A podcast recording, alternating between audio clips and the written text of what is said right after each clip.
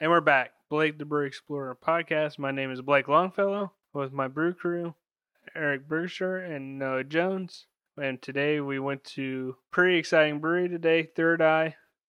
Had a great time. Hope you guys enjoy. Cheers. One, two, three, go!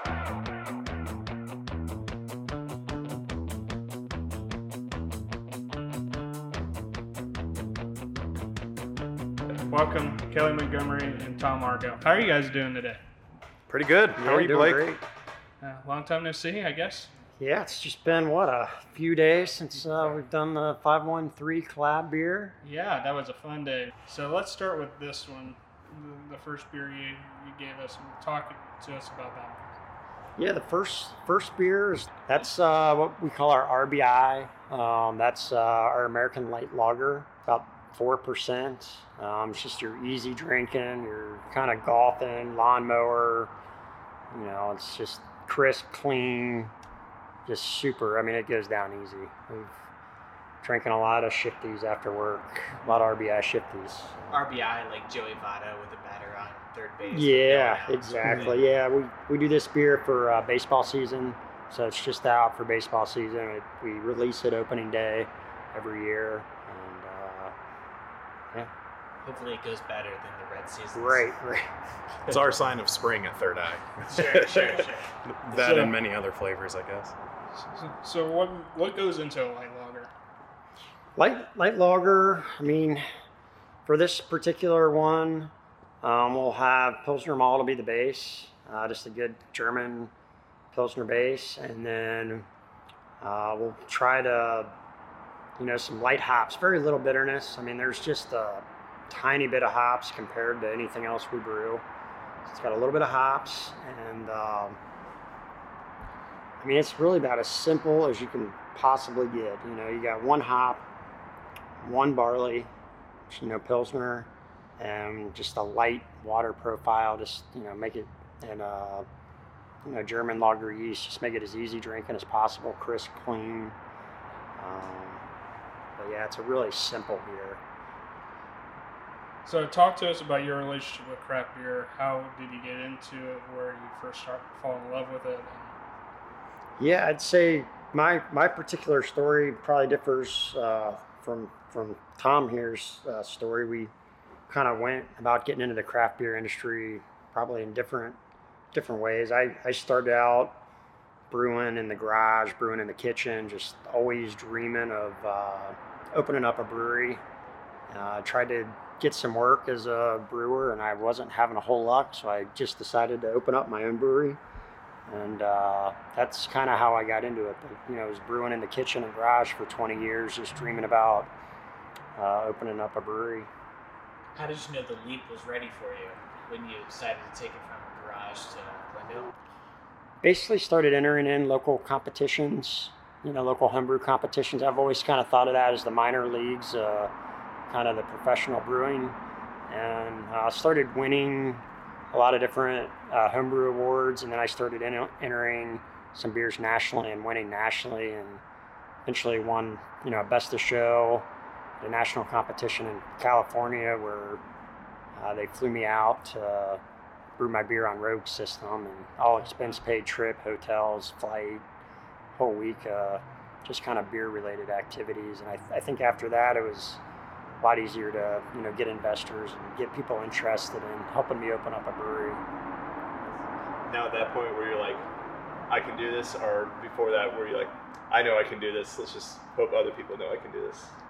I, I always thought if I could get a place open, I could do it. Um, you know, the, the recipe, the brewing part, I, I didn't have any commercial experience though. So that was, uh, you know, I came in day one. It was taking me, it was taking me multiple days to do a very simple task. So I was figuring out everything, you know, from the beginning. Never really worked in a commercial brewery. So, you know, going from a five gallon batch to, you know, when I started Brink, those were 200 gallon batches. So it was a big, quite a big jump and just figuring out, you know, all the little things. Uh, that- Now, what is the hardest part about going from garage to owning a spot? Is it is it the, the quantity of beer or is it the commercializing? I think one of the hardest parts is, you know, I I always brewed, you know, what I wanted to drink. So now, now you're making a business out of it. So, um, you know, just kind of getting into, you're not going to be able to just brew, you know, barley wines all the time. You're going to have to, you're going to nice. have, right. Right. I agree, but yeah, but so, you know, you got to throw in some light beers. You got to have some sour beers. You got to have some dark beers. You got to have a little bit of everything so that, you know, you can kind of make everybody happy or if somebody can find something that they like when they come in. Uh, so it's a little different than just, you know, doing what you like at home. So how about you, Tom? How did you get in? Um, I kind of started at a craft beer shop uh, over in Kenwood. It was a root cellar on Montgomery Road, and uh, just kind of over time saw the amount of beer reps, owners, brewers, uh, packaging team members, and whatnot um, coming in just to check on how their beer's doing at the store. Um, then I just noticed the Cincinnati State Brewing Science program. Uh, applied and got into that, and I don't know, put out, put out some feelers in the uh, couple craft beer groups around town, uh, Cincinnati Facebook craft beer groups, I should say, and um, and I started at Cincy Brew Co., which was uh, the old Rivertown location, and uh, then this place got built up and just kind of shifted gears, came over this way uh, since open. I was just a bartender, and then uh, this guy had a little, what was it, a biking injury or something. A little Yeah. motorcycle accident. Uh, And then uh, they asked me to start helping out a couple days a week, and that just grew and grew. Um, and now I'm full time, five days a week. yeah. Don't do anything but back full, of house work. Yep, yours full time as they get now. Yeah. Are you still using a motorcycle, or I have a friend who got in a pretty severe accident and decided that it was time to walk away. Yeah, I, I, I probably should walk away, but I, I don't. Uh, you know, still riding, not not as much as you know probably I used to. It's it's tough with business and family and you know everything else going on, but uh, I still ride a lot. Um, just maybe not as hard, maybe not as fast. You know, and take it a little bit easy out there. Sure, sure. So let's talk about you- went from Brink to Third Eye. So how do you start Brink and get in? How did Third Eye come out? We did. I did Brink. That was kind of you know the original launching point. I opened that with my brother and a good friend of mine. Um, I think we just got to the point where we'd kind of taken Brink as as far as we could go, and I was looking to you know just kind of do some new things. You know, just see if. Uh, you know, we've we've always had plans. You know, this is kind of a neighborhood brewery now, but Third Eye's always had the plan of doing something bigger. Um, and I, I think that's what interested me was just the the plan of you know doing wider distribution and just really you know challenging myself to, to do a bunch of different more styles and um, do it on a you know wider audience by making more beer. I was gonna say we. I was at um, FC Cincinnati last year, and Blake comes back with a Nirvana or bus. Great. I'm like, where do you get that in the stadium? I had no idea it was here. He showed me. So that yeah, that wider distribution you were talking about. Yeah. How uh, how much of an impact has that made for you to be able to be sold at FCC games? I mean, that sounds like, you know, short of the Bengals stadium, that sounds like where you need to be. it's it was you know it's a lot of fun it's, you know i think that's kind of a a dream of mine. You you know you're brewing in your garage and or house dreaming of a brewery but to go into a major sporting event and be able to you know buy a beer that you made and uh, that's that's pretty awesome. And see other people drinking it too and enjoying it. I think that's that's great. That's probably one of the my favorite parts is seeing other people out in public enjoying a Third Eye product. For sure, for sure. When I was a reporter, um, the first time I ever saw someone reading one of my stories, I was in college at Bowling Green, and I saw someone reading the BG News, and I just like that made my day. So I can Wow. only imagine how cool it is of a feeling for you to be out in public somewhere, seeing someone drinking a beer that you guys made. That's, Mhm. I mean, that's got to lift your spirits for the entire week. It definitely Yeah. makes the rest of your day. That's for, For sure. sure, for sure. So when you guys opened in, so you guys opened in 2020, correct? correct yeah. So how was that like, um, with all the challenges and what what came out of it? You sure them today? I mean, it, it started out, it was, it was tough. I mean, it was COVID, so we were supposed to get open in May. Um, there were no inspectors to come out and give us our final approvals and get our licenses. So we, we were delayed open.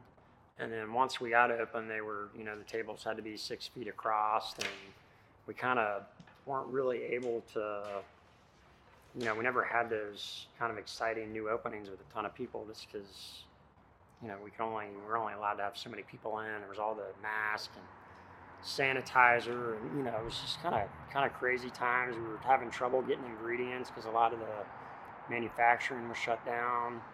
So just getting any sort of ingredients, everything was just a major challenge at that time. I would imagine that it's nearly impossible. Because, I mean, I feel like every bar or brewery that I go to is really, I mean, the beer is, of course, important, but the vibe or community that's surrounding you is, is really what makes or break my affection for a place. And the fact that you couldn't be close to each other, you couldn't just go up to strangers and, and talk about whatever is on TV or, Yeah. you know, in general, that really had to have slowed your anticipation, right? Yeah, we, we couldn't even, so the bar was even shut down. We didn't have any, you know, seats at the bar.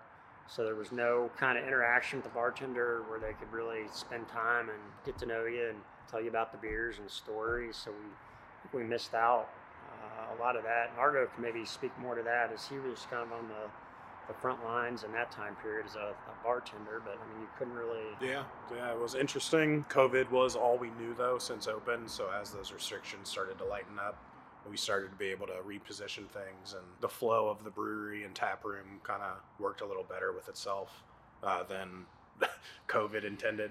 So, right, uh, right, right. but yeah, it was it was interesting. Um, yeah, but yeah, now we're rocking and rolling. We got a tap room packed every other day. It seems like, and we we, we need more seats. Yeah. you And I'm assuming that made you go into distro earlier than you wanted to, or I think it definitely pressed the button a little bit quicker on like packaging machines, like canning line and labeling, you know, stuff yeah, like that. we were having, I guess, some internal meetings or, or we were afraid we were going to get shut down. Tap rooms closed out, and then we have no avenue to sell beer, and Yeah. you know, you're still paying on all kinds of things. So, you know, we came up with a plan that we have to have some packaged product that we that we can sell in case they shut down the tap rooms again. Um, so we, I think we moved into canning a lot faster uh, than we normally would have. Probably Wow. speeded it up. Yeah, like thank quite a bit. goodness the pandemic's over for the most part. so since 2020, I, I feel like your beers have been rocking. Is there is there any styles you like doing, or is there some you would like to still try? For me personally, I, I love brewing. You know, that for me, the, the fun parts, you know, making the recipe, I think that's a lot of fun. Doing the new brew, using, you know, there's always some new ingredient or new yeast or something fun to try. Um, there's always something to keep it exciting. But, uh, you know, I'm a big fan of big style, high ABV English style beers, you know, barley wines, and, you know, or even a low ABV English mild, or just you know some big malty style beers that they might not sell that great. So you know we're it's fun for me to brew other things and Argo. You're you're you probably probably have a different, totally different uh, opinion on what you enjoy. That's probably yeah, the, it being more like production related, and Kelly definitely, obviously, being more recipe related. Um, obviously, those big beers are are fun in the result, but sometimes those hefty double, triple New England or West Coast IPAs or these big old pastry stouts can be a little some some exhausting days here and there. Um, you know, adding a bunch of extra flavors to something that's already nice and big and took a, a full day's worth of work to to make like you saw this week blake.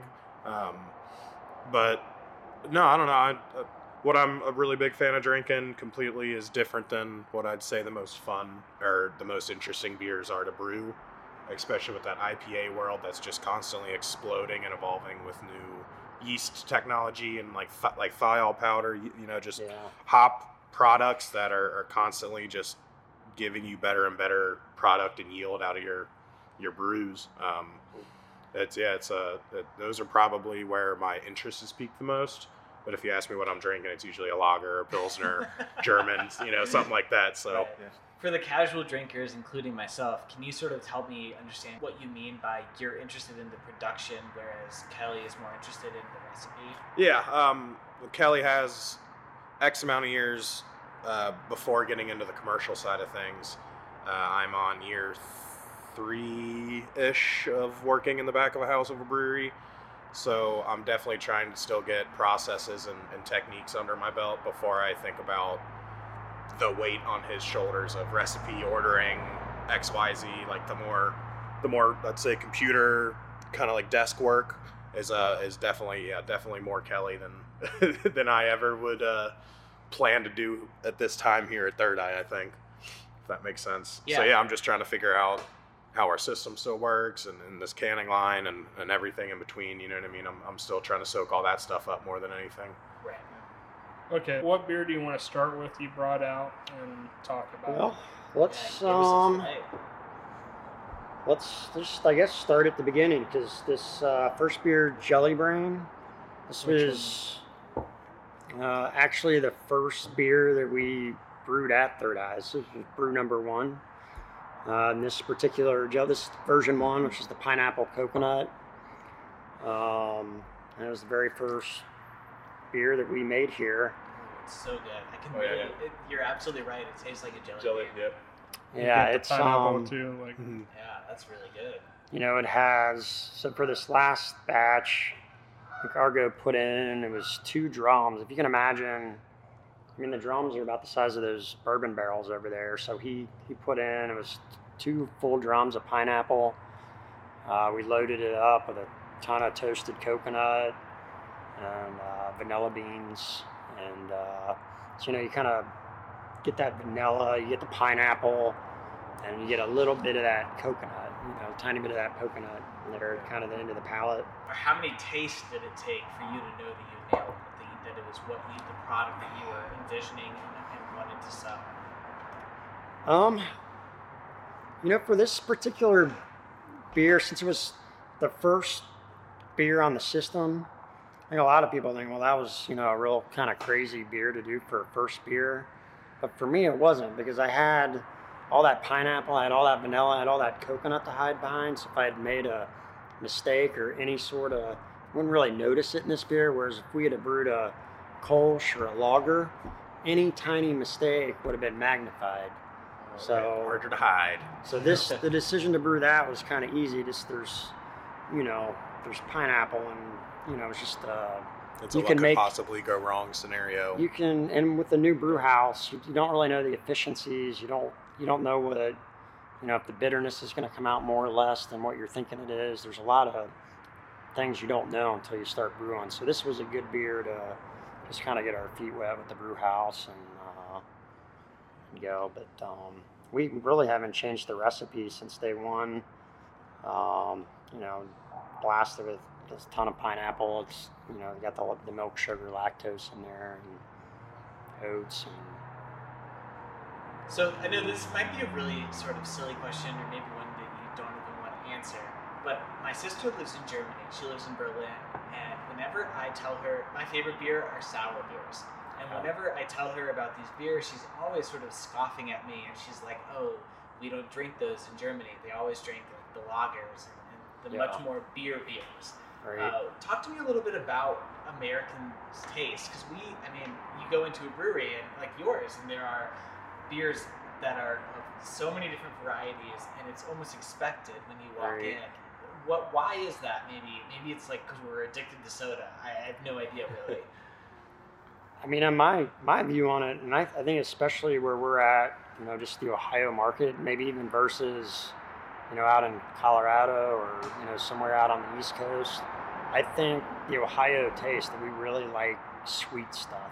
Um, you know, the sweet really kind of sells in Ohio. So the, I think the crazier style beers are. Uh, you know, the sweeter beers do really well in Ohio, whereas they might not do well in Colorado, and I don't think they do well in Germany at all. Right. No. Yeah. They definitely wouldn't. She she's she's sort of gagged before. Yeah. A lot of those, a lot of those European breweries have just been doing things the Same, same, thing way for, for, so long. years. So any any variance of that is an abomination to Right. to their religion, pretty much, you know. So yeah, it's uh, it is interesting to see what even across America, like some cities and states have a huge German beer presence, like Cincinnati. But we, I mean, we're spoiled here in Cincinnati, obviously.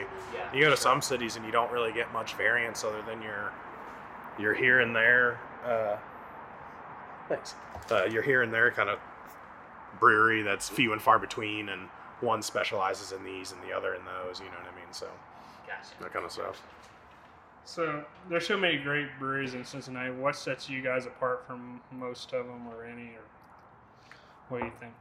I think we really do. If you come into Third Eye, it's not overly balanced toward IPAs or any, you know, sour. I mean, I think we really are really good at doing a lot of different types of beer styles. I think we we can do just a large across the gamut. We can do a lot of different beer styles well. Um, usually find there's always going to be something for somebody to drink here that they'll like. You know, from classic styles to you know pretzel beers. I mean, there's But your Yeah. pretzel beer is really good, by the way. Yeah, I was gonna add to that. I don't think it's fair to knock hardly any of the breweries in, in this But area. that was in the knock. Man. Yeah, right. Not right. Um, but there there are definitely breweries that, like Urban Artifact, obviously likes to do their sour thing. Um, yeah, that there's there's certain niches and and and, and kind of stylings that that certain brewers or breweries like to do the most. But uh, a lot of them, you go to any, into any brewery in Cincinnati, and there's styles across the board, just like there are here. Um, I'd say a lot, of, a lot of them give us a run for their money sometimes. yeah, no, there's there's there's we live in an amazing beer city. I mean, it's amazing how much great beer. Uh, that we're just lucky here in Cincinnati to have so many great breweries. That's one thing I've always liked about your guys' location too. Is right off 75. Just go in, Yeah, you're right there. Yeah, I don't think they could have picked a better location. Like you can see it from the highway. Yep. Um, all we need is a, a sign right off the highway that says "cold beer here" with an arrow. People just look over. it. Especially if Eric and I are like going to a game early Sunday morning, we'll come here for chicken waffles right away. Oh yeah, Yeah, yeah, yeah. absolutely. Yeah, you guys have an amazing kitchen. We've talked about that in our own, like in my house, so many Yeah. times. Oh, yeah. The chicken and waffles is unbelievable. Hey, he, he does a good job of uh, keeping a nice spread of the menu too, just like the beer. Yeah, Uh, Ten years ago, it didn't matter where you were drinking good beer as long as the beer was good. right. Now everything matters: your tap room, your food, your your beer quality, and you know your staff too. You know every every every single thing matters, and they all need to be on par to be like a top tier business in this industry. You know, so Do you feel like that's it's extra competitive in Cincinnati, where so many breweries are, are really sort of top quality, or is it sort of just in the United States, everyone expects the best from everyone? Um, I don't know. I, th- I think y- if you look at it in sort of like different waves, um, we're probably part of like wave two or three in this area because you know like a couple from wave one, the old school guys, Blank Slate, Rivertown, um, Eight Ball, like some of those guys that paved the way for a lot of these other brewers and breweries around here um, don't exist anymore, and I don't know. I'm, I'm guessing some brewery owners sort of start to pick apart certain places' business models and figure what's working and what's not, and you know, you, you kind of get a common understanding of uh, what direction the industry's going into, and uh, I don't know those those big dream breweries you go to across the country. You got to incorporate some of that stuff into what you got going on if you want it, you know, to one day be that sort of level too. Um, I don't know. yeah. I, I think. I mean, it seems like in Cincinnati, the breweries just you know we've all kind of claimed our neighborhoods, and you know the days of you know big giant Rhinegeist size, you know maybe even Mad Tree size breweries are probably probably not going to happen again. Um, I think that was a point in time, you know, where it could be done. I just there's so many breweries now and so much competition. Uh, I think you know now the model is just get in your neighborhood and uh, Do what works for you, yeah. Yeah. You know, that's one thing I wish us got to experience the first wave because we were young, too too young to even experience. I was, what was the first wave like living down, down in Cincinnati? I mean, Uh, I was definitely later into the craft beer scene. I never made it to Blank Slate. I had a couple beers from them, like six packs and whatnot. Uh, made it to Eight Ball like twice. And I don't think I ever made it to Rivertown. Um, so Kelly's probably well more suited to answer that than I am. yeah, no, I was I was there for I mean for the some of the homebrew clubs. We would do brew outs at Rivertown. Um, you know, and, and Randy, he was just such such a great host and uh, just an awesome person. So we, we did a lot of brew outs in the homebrew community there. It was you know as a homebrewer, was one of the funnest days you'd have when you do the you know actually do the homebrew outs at the professional brewery, get to use their yeast or water tank. Uh, blank slate, uh, Scott. I mean, before I used to follow his blog, you know, waiting for him to get open. He was blogging about it. It was just a fantastic read. I don't even, it's probably not on the web, I guess anymore. But um, you know, he he uh, talked about the experience, every little challenge or good thing, bad thing. It was all blogged about as he got open. Uh, he was very instrumental, you know, when when I was opening up Brink, you know, talking with us and uh, and uh, eight ball too. I my because I remember eight ball out of Party Source. I do remember. yeah. So yeah, that was the perfect setup. You go to Party Source, look at the bourbon, maybe get a couple tasters at the little tasting bar, and then go straight to Eight Ball, have a couple pints. and then you have Maybe- Mount. Yeah, and then even thinking back to I think Mount Carmel where they were they're actually selling like growlers of beer and I think it was like Kroger's. You would actually go in and buy a glass growler, which kind of seems crazy thinking about it now. And then you had all the you know the kind of the barrel house breweries and you know some of the really early ones. So this next one's not really towards you, but Ryan Blevins said like when they opened, it was illegal to have tap rooms. So how did those breweries were able to grow without? I mean, I would seem like that would be one of the hardest things to do. Like nowadays, you look to see- get a brand out without Yeah. having a location. Yeah, I'm not sure. Yeah, so two, 2012, I believe, is when they, they changed the law. Uh, so Listermann's at that point, they could start selling, you know, they had that kind of makeshift tap room. Blank Slate never intended on having a tap room because it, it, you weren't allowed to. So he was going to be a distribution model. As he got open, you were just now, you know, allowed to have a tap room. So he started, you know, kind of changing over. Um, but it, it just, that, that was the brewery boom. Once they allowed us to have tap rooms, you Gates didn't need opened. to you didn't need to spend millions and millions of dollars to get a place open. You could now open up a smaller place, a neighborhood's place, and uh, kind of bootstrap it. And that's that's what a lot of us did. Can, can you tell us about some of the collaborations you've done? Like, like what's your favorite ones, and is there any in the future you're excited about? Um, geez, there's there's been a bunch, and they've all been a lot of fun. Uh, you know, we've Narrow Path's always one of my favorite ones. Um, we always have a ton of fun with those guys. We've done a lot of collabs back to the Brink days, and definitely Third Eye, Wooden Cask. you know, Nine Giant. What other ones have we done here? Tom was telling us off air about the one you did with Fathead. That's a pretty big one, right? That one's coming up. Oh, Yeah, that- we're we're planning um, probably early. I think early June, and then hopefully that'll get released maybe July. We'll have some more information as that one kind Develops of more, yeah. develops more. But yeah, we're working with them now to. That seems like Get a something. really big deal for. I mean, not that I'm trying to sort of talk about you being small, but Fathead is, is massive. I mean, I've seen them all across. I went to school in Bowling Green, so I saw Yeah, them no, I mean, but but you know, just just what does that kind of distribution do for you? I mean that's that's a bucket list For sure. brewery for me. Just you know, remember Matt was winning before I ever opened up a brewery. He was just winning tons of stuff at Great American Beer Fest when I was there just as a participant. And going there and just being in awe of uh, how well that brewery was doing really kicking butt. And uh, so to be able to do a collab with them is really exciting. It's a kind of a bucket list collab for me. Are you able to talk to us about what the beer is?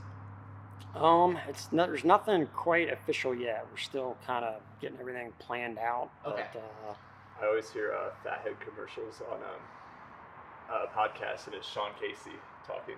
Oh, really? Yeah, former first Gotcha. first baseman for the Yeah. Cincinnati Reds. Yeah. What a letdown he was. Uh, one of my mom's favorite uh, collaborations you guys ever did was Holy Cannoli. you know, Yeah, Delgardo's Yes. uh, cannoli shop down in Covington. Yeah. What do we do? The pineapple upside down cake cannoli Yeah. blonde That ale. sounds amazing. it was. Yeah, that was a fun one. Threw a bunch of cannolis in the beer. How much Um, of it went out to people, and how much of it went home with you? Uh, the better question is how much of the sheet cake of pineapple upside down cake actually made it into the beer. Well, that, that is a better question. Yeah, what's the answer? We did, uh, can't confirm nor deny. sure, sure, sure. Of course, of course. So let's talk about the next beer, uh, the next one in line. Talk So about it. the, the next one is our untapped potential. Uh, it's uh, Kolsch. It's very true to style, classic style. This this one won uh, best of show in uh, the South, basically the Ohio Brewers Cup. Um, but it's just a classic style. There's there's no tricks. There's no crazy ingredients. It's just you know we tried to make it as similar to what you might find as Germany as possible. We we got grain in from Germany. We got yeast, German yeast, German hops. We even tried to match the water profile to something you know kind of like their water that they have over there. And, This is uh, another super stupid question, and I'm so sorry. If it's stupid, don't even speak. Just roll your eyes. Um, I took a class in in school at one point about globalization, and, and you were talking about how you got your hops from Germany, and I'm just wondering how much globalization has improved beer internationally. Talk to me a little bit about that, like how accessible quality hops are from from Germany. Yeah, so they, they make the exact same hops here in the U.S. They just Oh, that right? don't they don't taste the same. So if you get this is a Saaz hop. If you get American Saaz versus German Saaz, they're almost Night and day. completely different. Just the soil, the you know the air temperature, just the, everything. Humidity, everything else, like just the growing conditions Oh, on that side of the. So globe for that okay. certain strain of hops. The American hops, they usually all come from the Pacific Northwest, right? Yeah, the uh, uh, Yeah, Idaho, Yakima Washington, Okay. Oregon, that area. Yeah. Do you ever try to use Ohio or just no? Yeah, yeah, we've used Ohio hops before. Um, just the quality, and basically, like I said, the growing conditions just are nowhere. They they don't come close to. But those are just Out- out Buckeyes, there. right? no, we have, we've actually used hops, uh, whole cone hops, and not the processed pellets uh, from a what was it New Richmond? What, what was those yeah, guys down yeah, yeah. We did all Ohio beer. Yeah. Um, they, they hand delivered the hops that day. They walked in the door with like four big old mesh bags of fresh picked hops, and we threw them right into the beer as soon as they got there.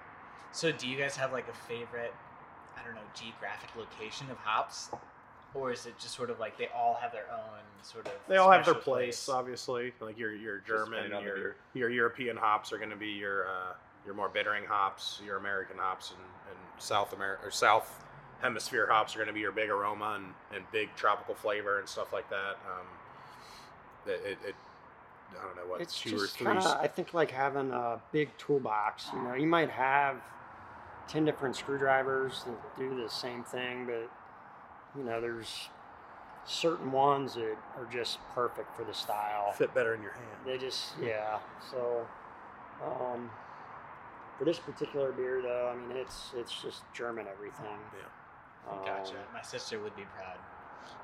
sometimes this beer is one of our better sellers and sometimes we have to take it off the menu just to, to keep up with it and when it's off the menu it, Going back to going back to hops, is there any hops that you like diet? I know as me as a home brewer, I've always loved using Galaxy. I think it's a perfect hop to make an IPA with. But is there any hops you like using?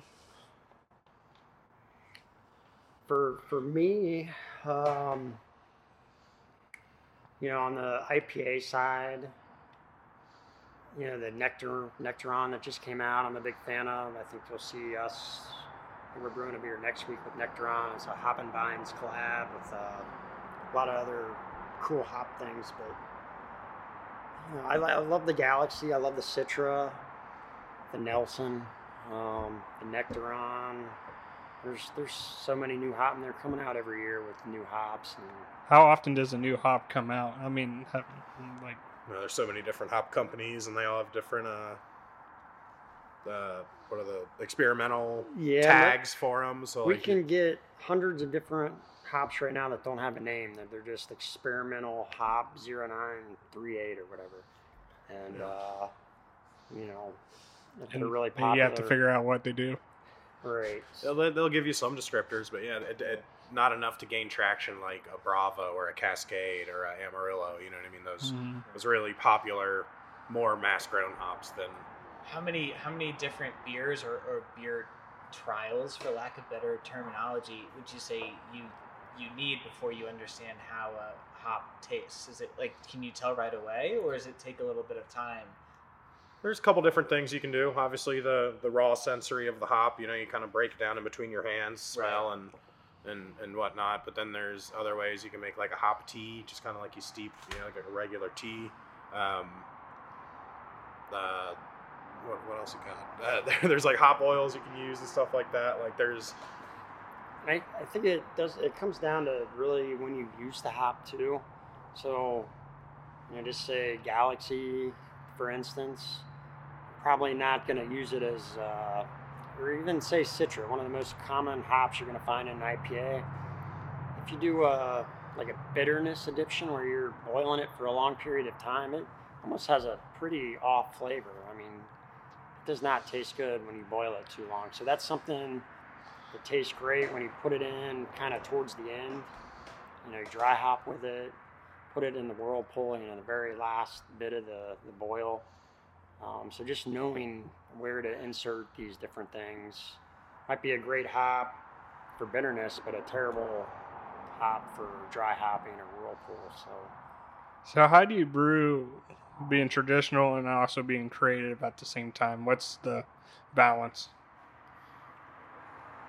I think, you know, if, it, if it's a classic style, we, we try to stay pretty true to that, but then we kind of have a whole another segment that's there's no rules, anything goes, and uh, but yeah, if it's a classic style, we, we try to keep it pretty, you know, pretty dead on um, as, as much as we can. If it's something like a jelly bring, you know, a milkshake beer, you know, there's no rules. We'll do whatever. Do you feel like you have almost like a set of paint colors and you just sort of get to mix and match as much as you want, or do you try and stay in the like Roy G. Biv category with those beers? The crazy beers, I don't think we try to stay in any category. I think we just, whatever, if it sounds like it's going to be a, you know, a beer that's going to get people excited, get get some people coming in, and um, and that people are going to enjoy, then we don't really care how crazy it is. I mean, we- we've done, I don't know, what's the craziest beer we've done?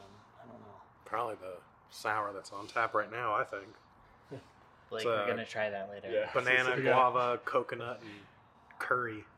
Ooh. Ooh. Wow. What's it called? Uh, funky fresh. All right. Okay. I'm about I funky uh, fresh for a because drive you because you, to- to talk about the funky fresh a little bit. Like yeah, I've just I know you've done different variants of them. So yeah, yeah. There's talk- definitely a couple different beers that we've uh, wanted to reintroduce with different flavor combinations. Just kind of keep everything the same. Um, Kelly, with his experience in brewing over the years, kind of knows flavors kind of like the back of his hand, especially when it comes to mixing, mixing and matching them. Um, there's, there's been a couple times I raised my eyebrow, you know, looking at the brew sheet, like, you want to put what in there?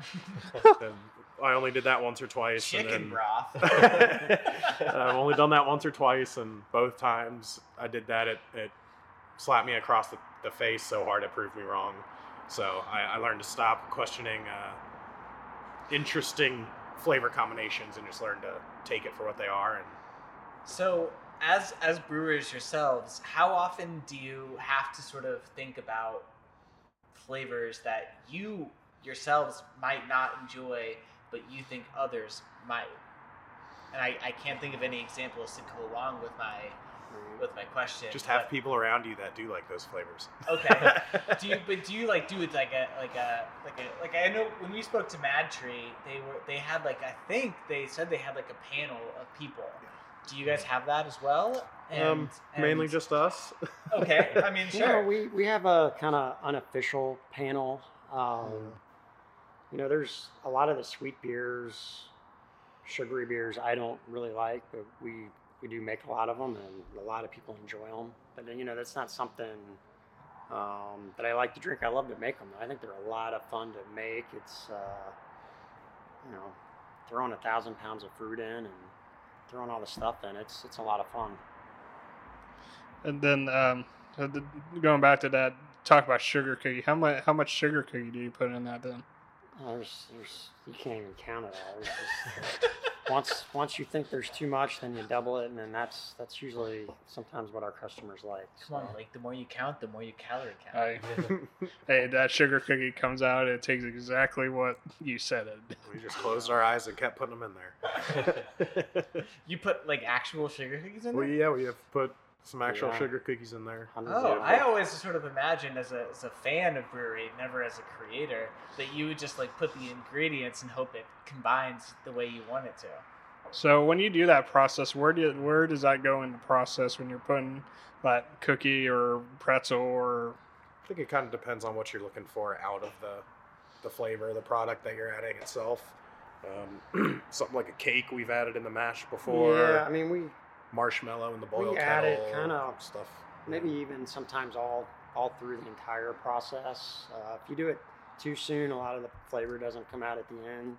But you can kind of just build it as you go each process of the way from you know mashing in kettle to fermentation to the bright tank and just kind of building the flavor layers as you go. But Now, there was a video on the 513 Facebook group of uh, several of the members having to drag a what looked like wooden scraper along the barrel to clean it out.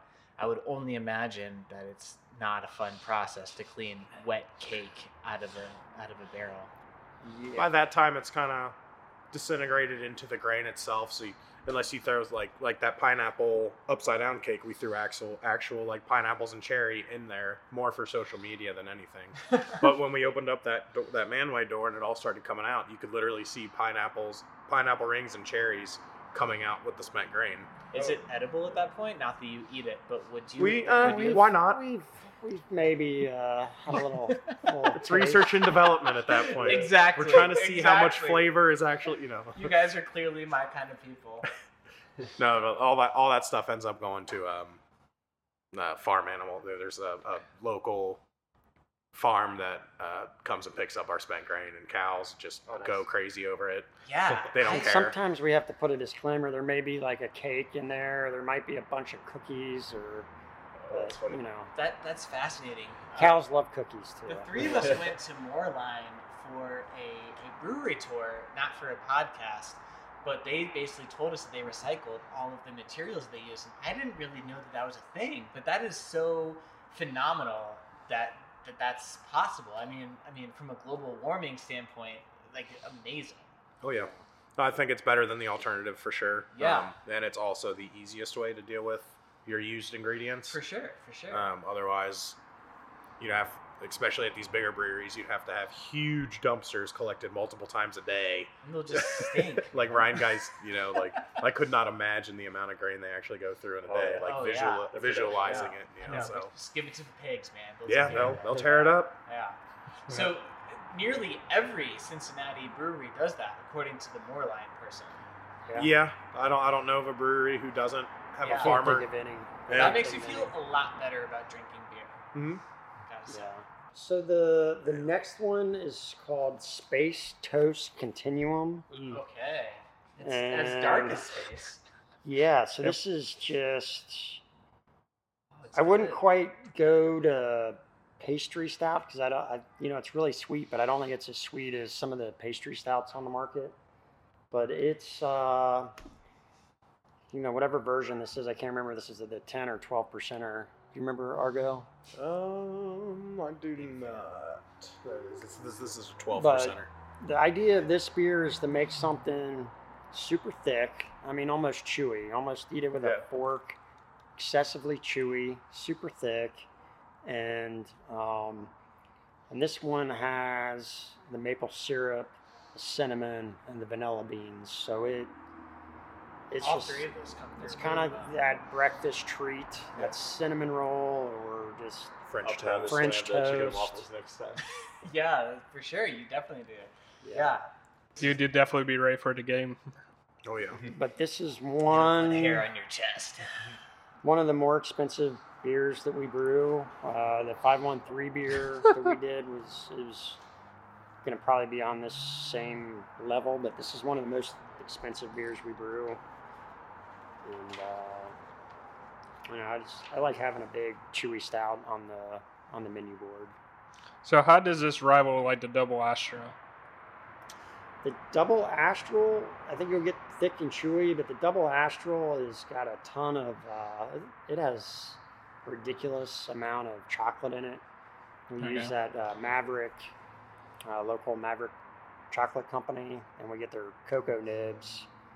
And we'll, I think it was eighteen hundred bucks in chocolate last time we brewed double astral.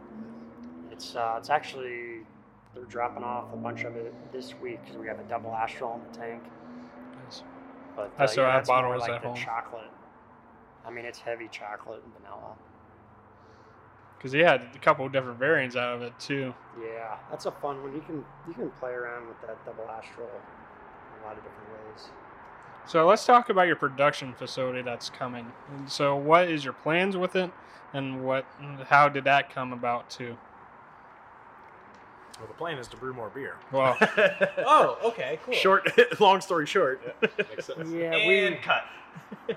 we we even during COVID, our first year, we ran out of space here. Um, this is a nine thousand square foot facility, and we were pretty much out of room uh, within six months.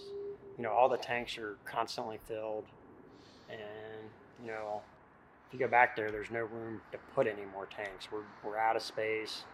We think there's some pent up demand, or you know, I think there's more demand out there, and we just don't have beer to to supply it. So we, um, that's the idea behind Hamilton is to be able to brew more beer, uh, probably get a wider, you know, distribution base uh, throughout Ohio, and just give us the ability. It seems like sometimes, you know, just keeping up with some of our standards. We have a ton of ideas that we haven't yet got to brew. Just trying to keep up with uh, some of the normal things. So Hamilton's going to open up a lot of doors. It's going to help us be more creative. Uh, we're going to have a lot of space for some barrels in the basement. Um, so I'd expect some more barrel age programs. is that got to be a tap room too? It's going to be a yeah. It'll be an awesome. I think it's going to be an awesome tap room. Yeah, it will be. It'll Okay. be really cool. Cool. Now, I know that you guys would probably never say that you knew this in 2020 or or during the entirety of the pandemic.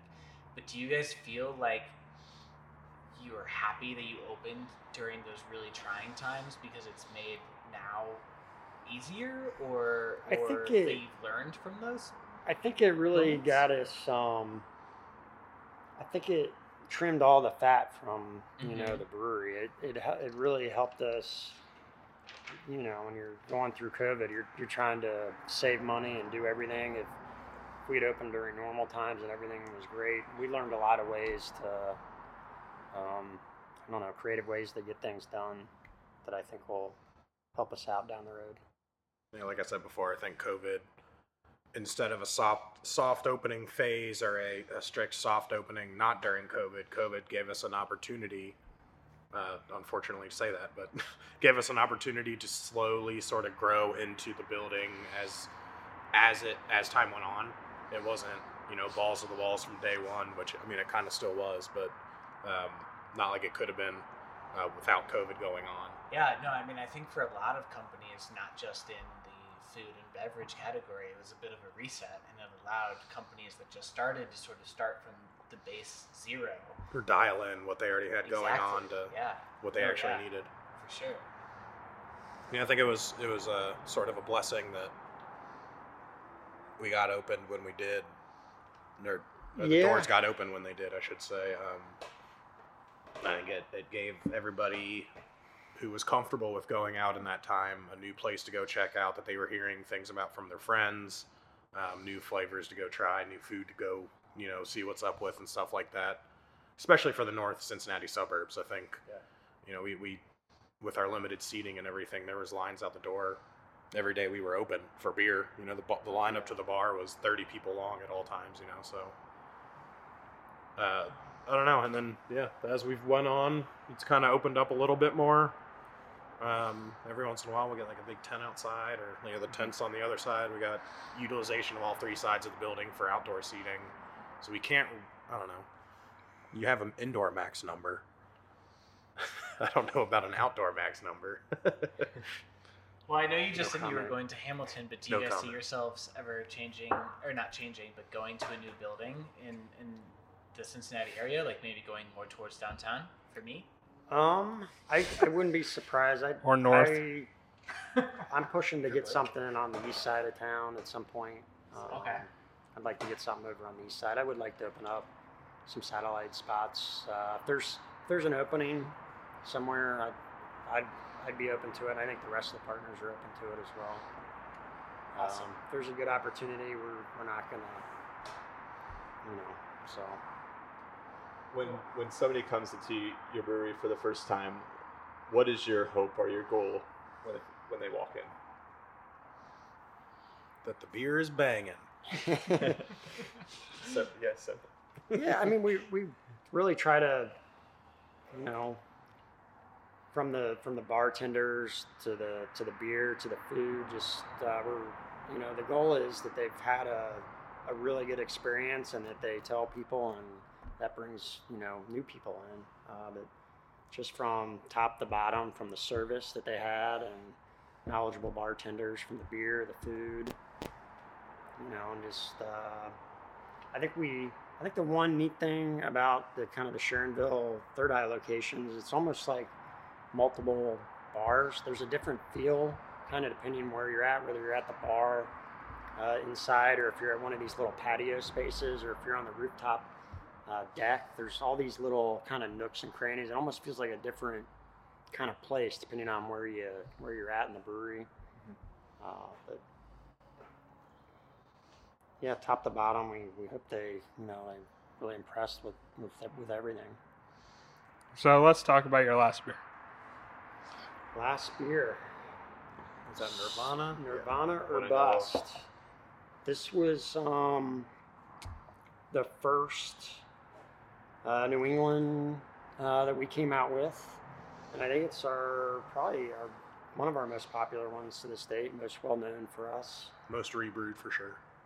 Um, yeah, we've brewed this quite a few times. so it's popular, right? Yeah, this Just is a trying to look out for the idiots like me. And this was one of the two beers available last season at the FC Stadium. Yeah, Stadium. this is what I would. Okay. I would This always is- get at the the- games. yeah. Oh, interesting. Yeah.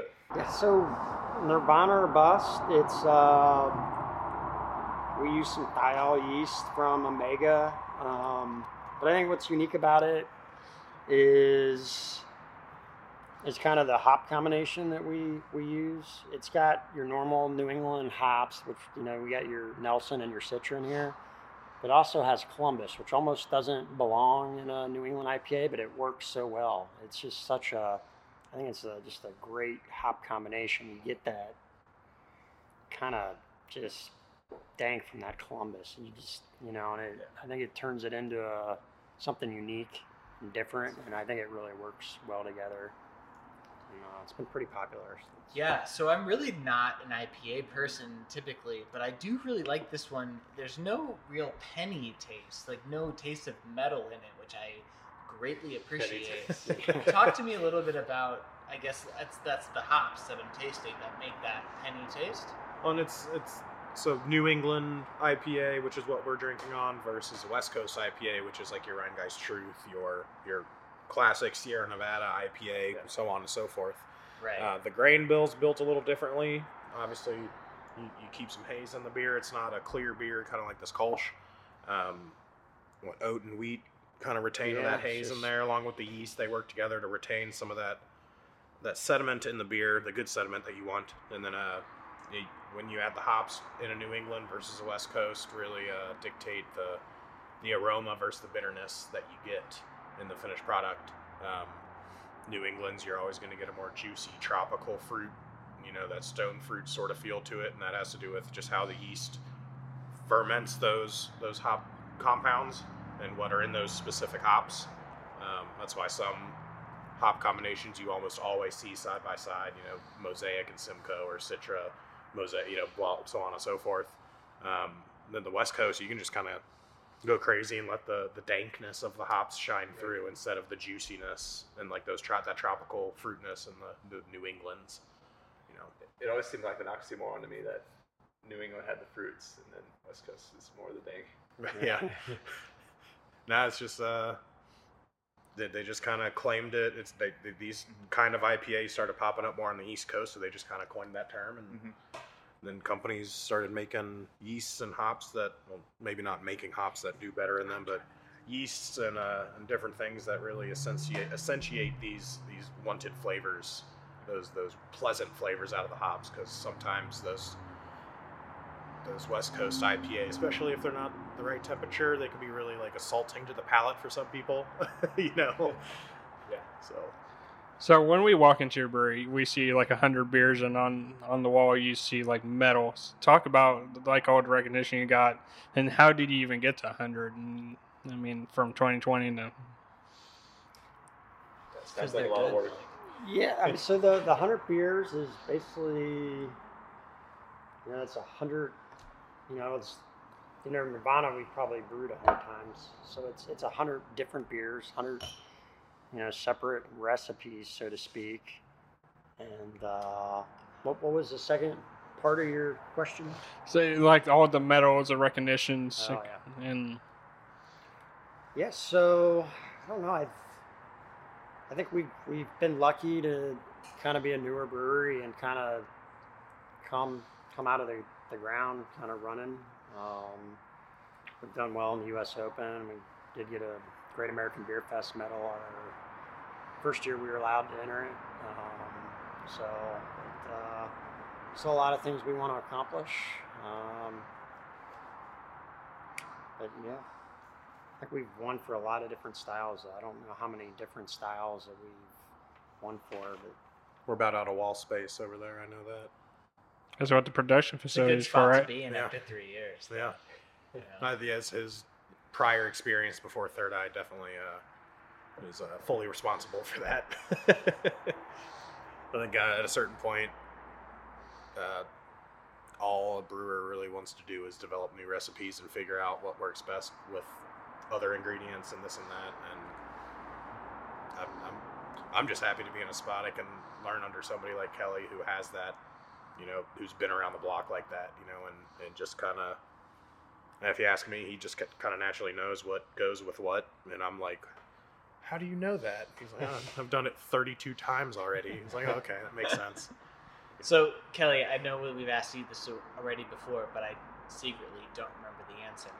What's what's for the future of, of this place? What are you what are you trying to do? What what new metals are you trying to conquer? What new beer flavors are you trying to go after? Um, I I think a big goal for me, I would I would love to you know once we get Hamilton going to just the wider distribution to get our beer throughout Ohio, you know start getting beer in um, Dayton, Columbus, Cleveland, and uh, you know even some of the rural areas of Ohio. Just um, love to share beer throughout Ohio. I think that'd be great. I'd love to see it in some more of the bigger venues, uh, like some of the sporting stadiums. Um, you know, as awards, I don't know. There, there's so many great breweries all around the country. You know, it's not. I don't think that's really a focus. I feel like we've we've won awards. You know, I don't. I don't think that's really a huge goal anymore. But uh, we i don't know I- i just think distribution i think that'll be fun to really grow that and uh, see where that goes Well, we thank you so much for having us, and it's been a ball. I've always enjoyed your stuff, but thank you so much for having us.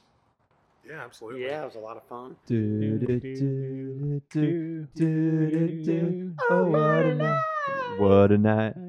Oh, What a feeling. What a night. Oh, sorry, everyone, calm down. We've got a podcast to rumble through. We had a great time. Third Eye is amazing. Their brewers are both amazing.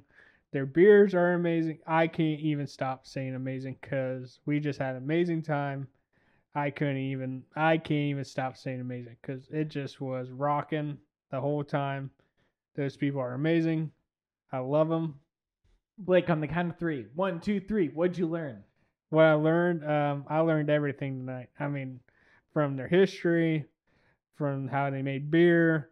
I mean, they they delivered on everything we asked them, and I just I couldn't thank Third Eye enough for letting us come on and just talking to us. I yeah. mean, no, I mean seriously, I was I, I think midway through the podcast, I was like, oh, this is a great show, and I'm so excited that these were the guys we had on. And then after the show, they gave us their beer Funky Fresh with curry in it. And like listeners, if you've not had it, you need to have it because it is amazing. Yeah. Yeah. I mean, every beer had a story, every beer had a taste where I was just like, I could drink this. I want a pint of this. But I'm like, I'm the DD today.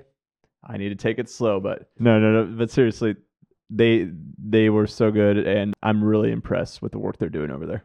Yeah, I think unbelievable interview. I really think that they are boosted up on my on my favorite of of the breweries that we've been interviewed so far.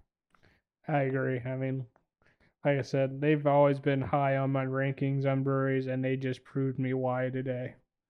From their knowledge to how they could explain the beer from detail and what they plan to do in the future. Third Eye is uh, just getting started for only being there since 2020. I can't imagine to see what they're going to be in 2030. Thank you for listening. This is Blake the Brew Explorer podcast. This is my brew crew, Eric Burgasser and Noah Jones. Thank you for listening. Cheers.